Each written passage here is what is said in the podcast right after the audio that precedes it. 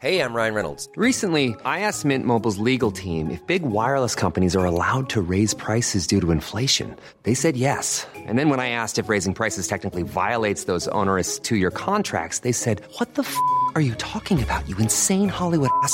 So to recap, we're cutting the price of Mint Unlimited from $30 a month to just $15 a month. Give it a try at mintmobile.com slash switch. $45 upfront for three months plus taxes and fees. Promo for new customers for limited time. Unlimited more than 40 gigabytes per month. Slows. Full terms at mintmobile.com.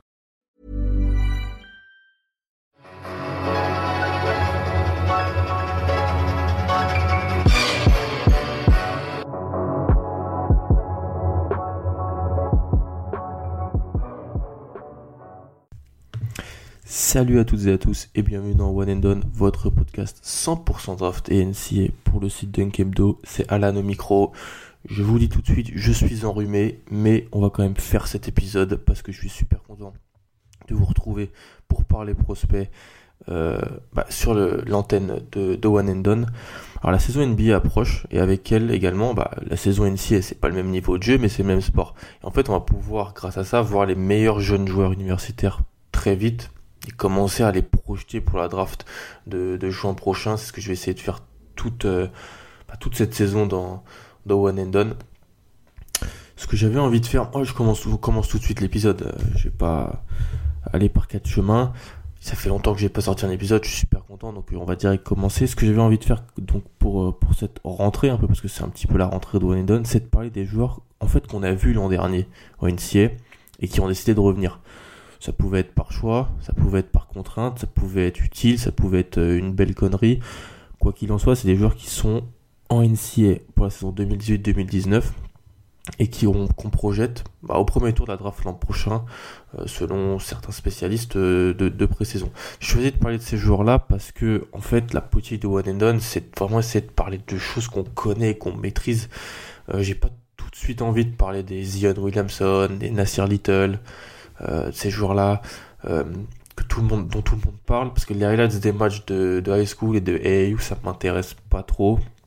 Les highlights de Kentucky face aux Bahamas, pareil.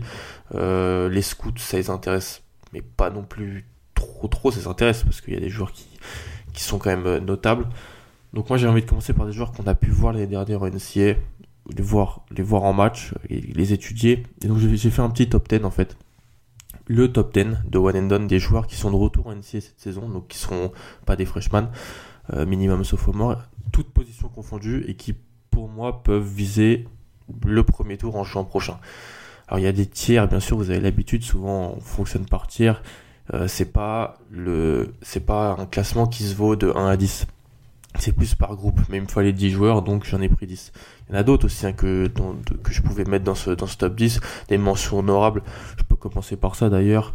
Euh, Jared Culver, un poste 2-3 de, de, Texas Tech qu'on avait pu voir euh, beaucoup si on regardait Zaire Smith du côté de Texas Tech. C'est un joueur qui va prendre de l'importance du côté des Red Raiders cette saison. C'est un joueur qui peut être intéressant haute mention honorable euh, qui me traverse un petit peu l'esprit comme ça.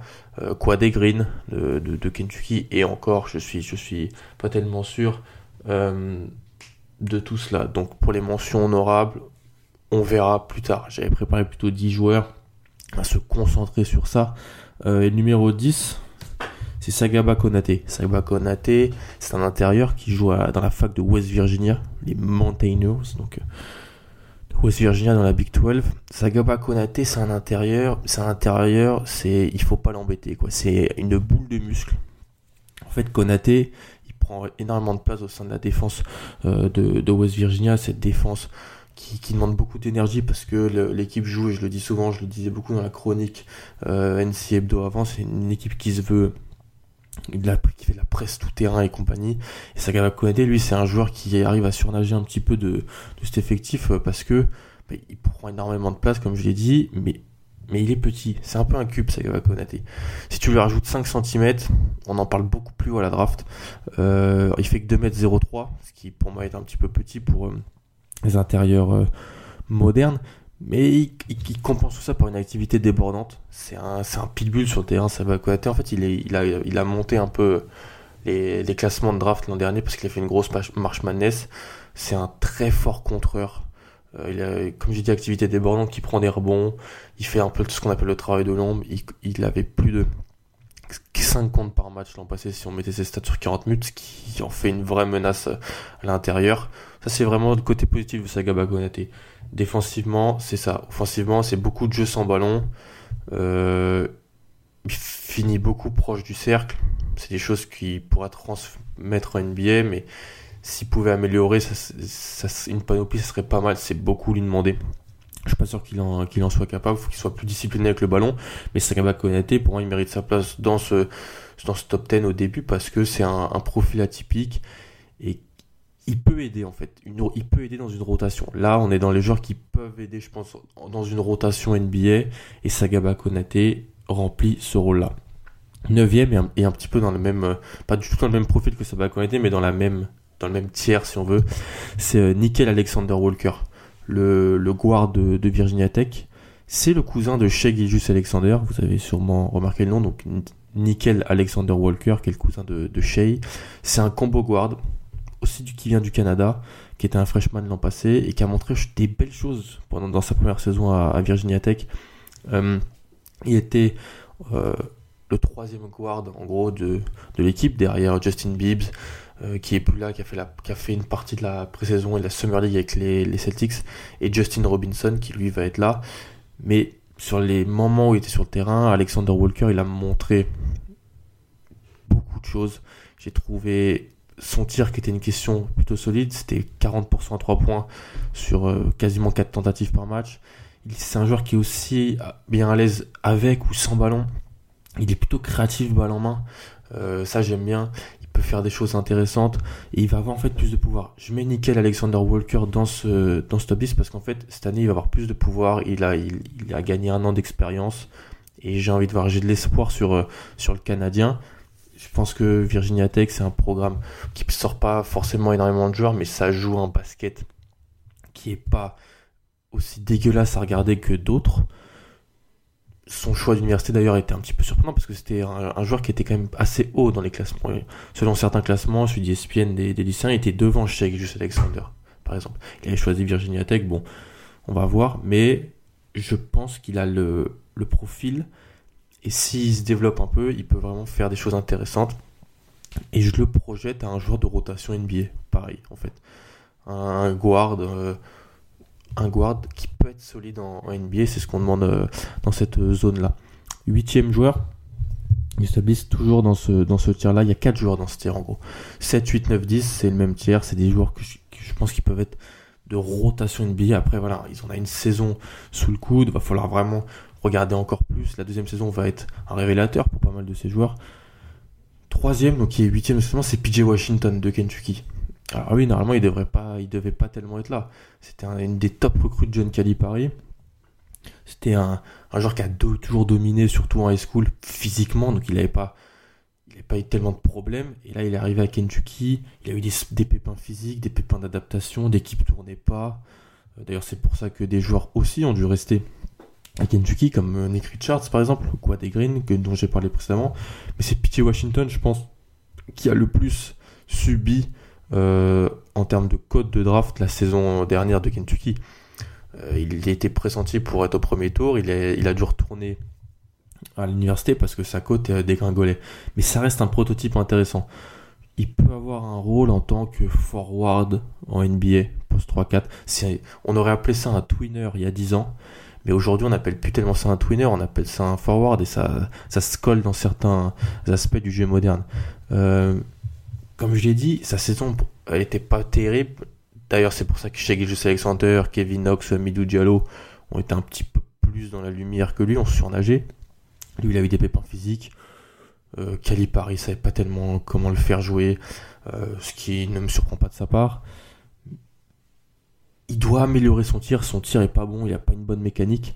Après, physiquement, au rebond, euh, dans la finition près du cercle, c'est un joueur intéressant. C'est un joueur qui a du bagage, quoi. Tu t'es pas à ce niveau-là dans les classements lycéens si t'es vraiment une buse. Et PJ Washington, je sens vraiment qu'il est capable de, passer un palier cette année. Il peut être le leader de cette équipe de Kentucky. Il y a beaucoup de freshmen encore qui arrivent. Il y a un peu plus de, joueur expérimenté que l'an passé, qui a deux ans. Mais PJ Washington, il, peut faire son trou. Et moi, je pense que ça peut être un, joueur de, fin de premier tour draft. Je l'ai pas, je l'ai moins regardé que d'autres, donc euh, et je vais pas mentir en disant 20 000 euh, choses sur son jeu.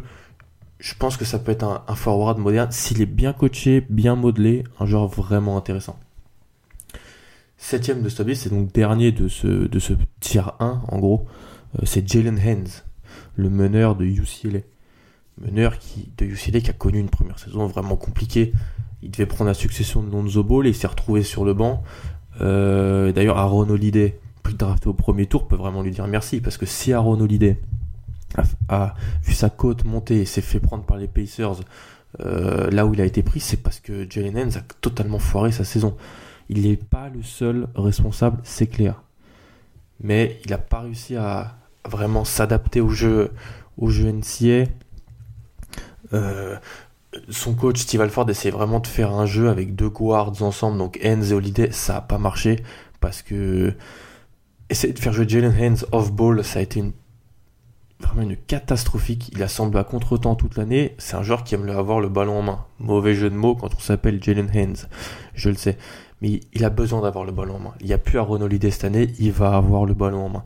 Son association avec Chris Wilkes, dont je vais pas parler après, m'intrigue énormément parce qu'il aime avoir le ballon en main, il doit montrer qu'il peut être un, petit organisateur de jeu. Moi, je le projette en meneur backup, Jalen Haynes, et si il veut être ce meneur backup, il faut qu'il prouve en NCA qu'il est capable d'être un meneur titulaire. C'est comme ça que ça marche. C'est un shooter plutôt correct, 37% à 3 points l'an passé. Euh, pour sa taille, il, arrive à, bien finir euh, au cercle, à, être un, rebondeur solide. La saison 2018-2019, pour lui, c'est l'occasion de montrer qu'il peut se prendre en main en attaque. Il sera plus off-ball majoritairement du temps. Euh, et ça, je trouve que c'est super bien pour, euh, pour lui, qui peut vraiment essayer dans ce collectif californien New UCLA de faire des bonnes choses. Surtout qu'il a vraiment une carte à jouer parce que cette QV 2019, de ce qu'on la voit pour le moment, de ce qu'on voit d'elle pour le moment, au terme de meneur, il y a quelque chose à faire pour lui. On a des meneurs freshman, il y en a plein comme d'habitude.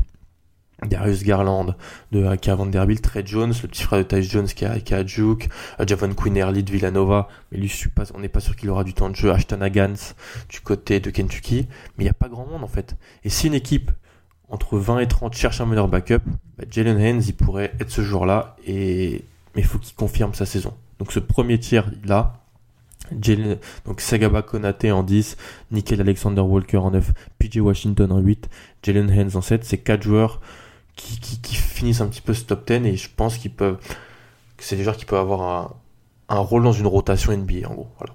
Et là on passe aux choses peut-être un petit peu plus sérieuses avec bah, déjà en 5 et 6 deux joueurs qui jouent dans la même équipe. C'est deux joueurs de Gonzaga. Donc c'est Rui Hashimura en 5 et Kokoreko Kylian Tilly en 6.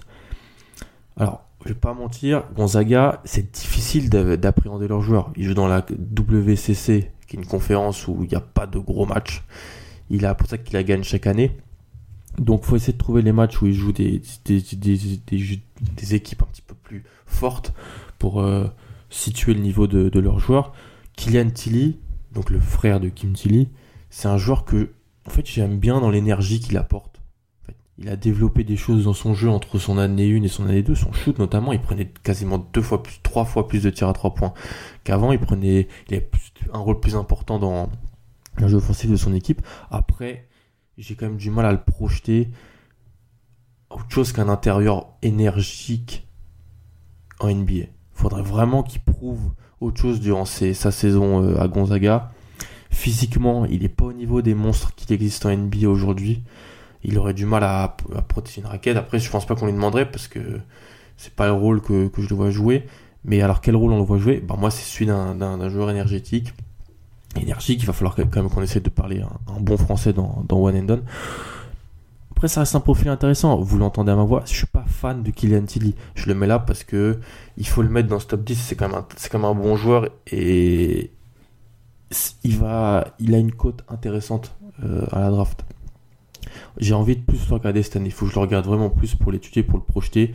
Il y a des, pas mal de spécialistes américains qui aiment bien son profil un peu détonnant, très énergie, un peu bagarreur, euh, genre qui se bat, mais qui a une panoplie offensive passable, selon moi, avec un tir euh, qui, est en, constante amélioration. À voir. Moi, je suis pas sûr de ça.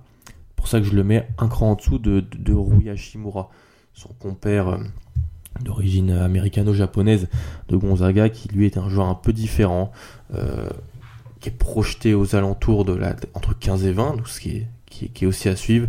J'ai pas trop trop vu également euh, Rui Hashimura. Je mets un petit peu ces deux joueurs de Gonzaga ici dans ce milieu de top 10 parce que selon pas mal de spécialistes, ils sont devant les joueurs que j'ai cités auparavant et, de ce que j'ai vu ils le sont et je, les projette de la même manière mais j'en ai pas assez vu assez et qui ont de la concurrence assez forte pour vraiment me faire une idée euh, des, des deux Bulldogs les quatre derniers en gros qui, terminent ce, top, euh, ce top 10 alors, il y a Chris Wilkes en numéro 4 que je mets un peu tout seul parce que les trois, autres sont, vraiment devant Chris Wilkes c'est le poste 3 de UCLA UCLA avait repris Jalen Haynes et Chris Wilkes.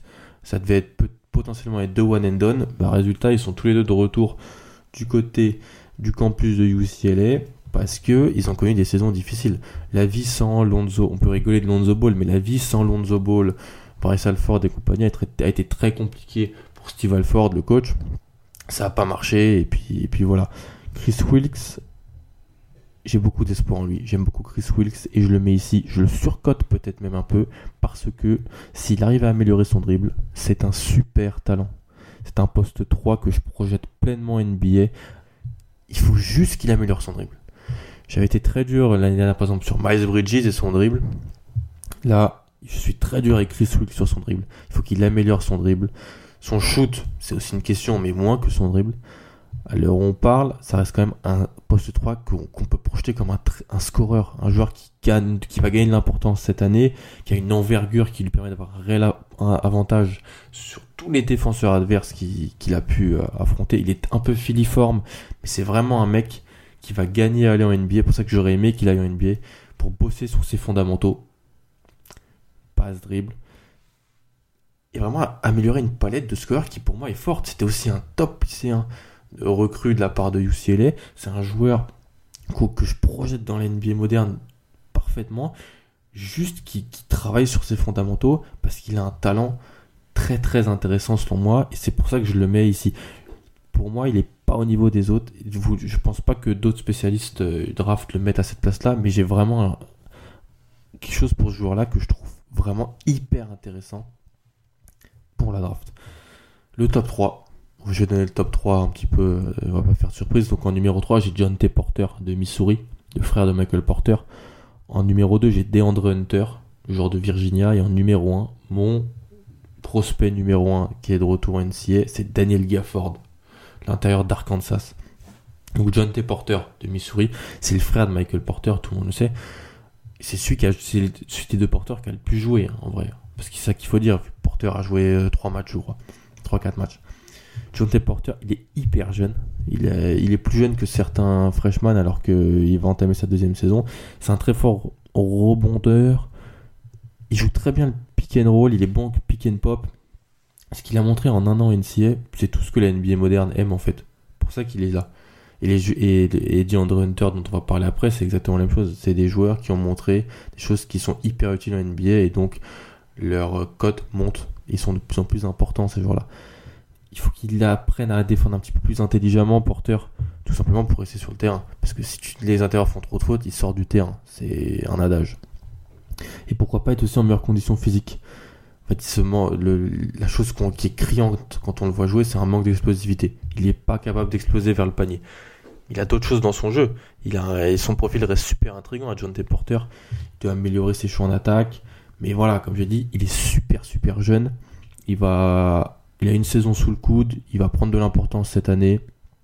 Et franchement, il y a beaucoup de gens qui le voient top 15, et de ce qu'on voit, c'est vraiment possible, parce que il a ce profil atypique euh, qui, qui est hyper intéressant. Soit il y a des équipes qui vont l'adorer, je pense, et elles peuvent vraiment euh, avoir un crush sur lui, et en faire un, haut choix de draft.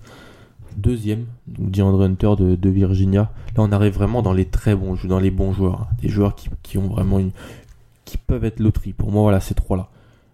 Porter, Hunter, Gafford, avant la saison, je pense qu'ils peuvent être loterie. Ça peut être des, des, des, des loteries piques. DeAndre Hunter, c'est le joueur que les scouts adorent. Et vont adorer, mais tellement. Vous allez en entendre toute l'année. le oh il est parfait celui-là, euh, c'est un joueur parfait que, que les scouts adorent, c'est le joueur qu'on a envie d'avoir dans son équipe, ah, ça on va vous bassiner avec. Bah, comme pas mal de joueurs de Virginia, j'avais été dans le podcast de, de Pierre que Chalut euh, pour parler de DeAndre Hall qui avait été drafté par le Thunder. C'est ce genre de joueurs de, Virginia qui se, mais, qui se font parfait dans un collectif. Mais moi en fait, j'ai envie de le voir évoluer cette année, DeAndre Hunter. Ce qu'il a montré pour son année freshman, c'est quoi? Capable de défendre sur quasiment toutes les positions, propre en attaque, mais sans prendre de risques. Ce qui est très important, attention. Il aurait pu aller à la draft et être pris à la loterie, je pense. Mais s'il a décidé de rester, c'est pourquoi? Parce que j'ai envie de voir s'il peut prendre plus de place dans l'attaque de son équipe. S'il peut améliorer sa mécanique de tir, parce que je la trouve vraiment moyenne. S'il peut créer son tir aussi s'il peut créer son tir en sorte, bien sortir des écrans, il sortait mal des écrans l'année dernière, s'il peut mieux sortir des écrans, créer son tir, améliorer son dribble, poser le ballon au sol, regarder un petit peu, et son duo avec Kyle Guy, qui est aussi un, joueur intéressant, une petite gâchette euh, de l'équipe de Virginia, il est à suivre. Et Hunter, en fait, il, peut faire ce qu'avait fait un OG Anunobi il y a deux ans, c'est-à-dire si, mais OG Anunobi s'était blessé pour ça qu'il était descendu. Si Hunter ne se blesse pas, il peut être pris très très haut par une équipe qui se fasse présenter à la draft, pas avoir besoin de, de, drafter une superstar par exemple, tu as juste d'avoir un, bon joueur, un solide joueur, et va prendre des Hunter.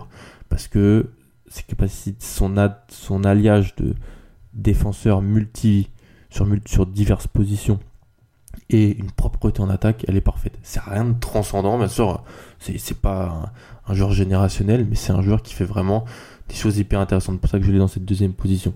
Je l'ai pas premier parce que j'aurais pu l'avoir premier. Mais en fait, j'aime trop le joueur qui est devant, en fait. Daniel Gafford d'Arkansas. Alors lui, bon aussi, il a été débile. Hein. S'il s'était présenté à la draft, euh, il aurait été pris en loterie, je pense. Ah, je pense qu'il aurait été pris en loterie. Et Hunter, les deux. Ils auraient été loterie pick l'année dernière. Ils ont décidé l'inverse. Ils font comme ils veulent. Gafford d'Arkansas, c'est intérieur filiforme. En fait, vous voyez le mot tonique? Ben, il a été inventé pour Daniel Gafford. Il est tonique, Daniel Gafford. Son jeu, il est top sur pick and roll. Il pose des très bons écrans. Il appuie ensuite, il explose, il plonge vers le cercle. Euh, il est bien trop rapide et bien trop vif pour tous les défenseurs adverses en NCA, donc c'est pour ça qu'il domine. Grâce à ça, il va, sur la ligne, il a toujours un temps d'avance.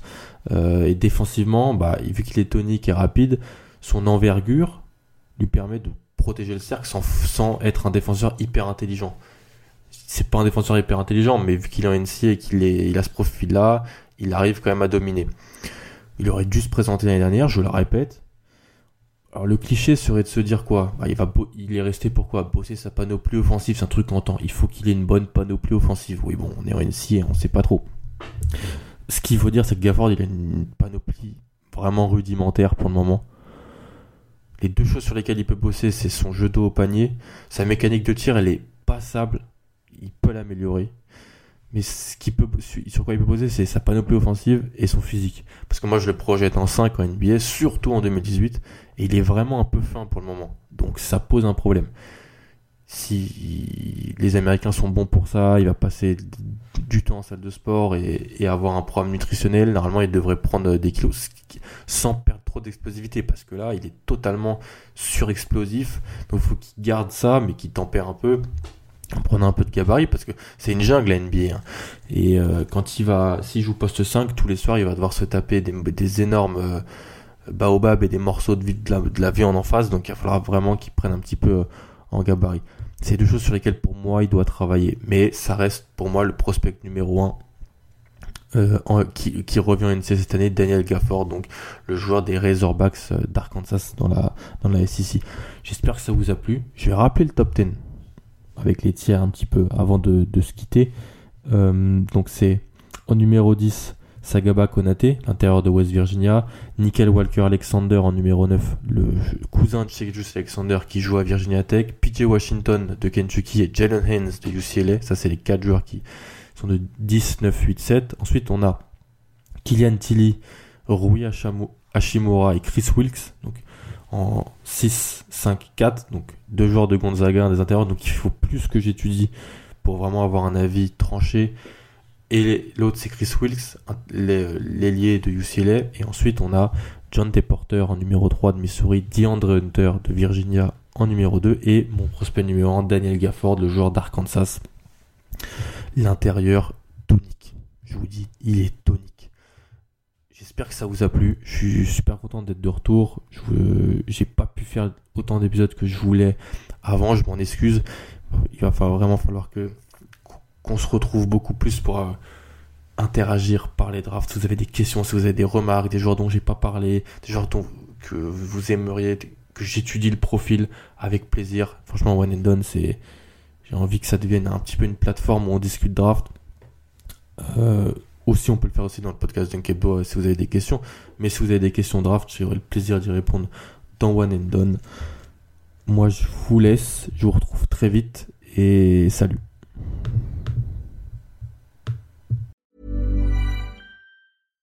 When you make decisions for your company, you look for the no-brainers. And if you have a lot of mailing to do, stamps.com is the ultimate no-brainer. It streamlines your processes to make your business more efficient, which makes you less busy. Mail checks, invoices, legal documents, and everything you need to keep your business running with stamps.com. Seamlessly connect with every major marketplace and shopping cart. Schedule package pickups and see your cheapest and fastest shipping options from different carriers with rates up to 89% off USPS and UPS rates. And with the stamps.com mobile app, you can take care of mailing and shipping wherever you are. Make the same no-brainer decision as over 1 million other businesses with stamps.com. Sign up with code program for a 4-week trial plus free postage and a free digital scale. No long-term commitments or contracts. That's stamps.com. Code program.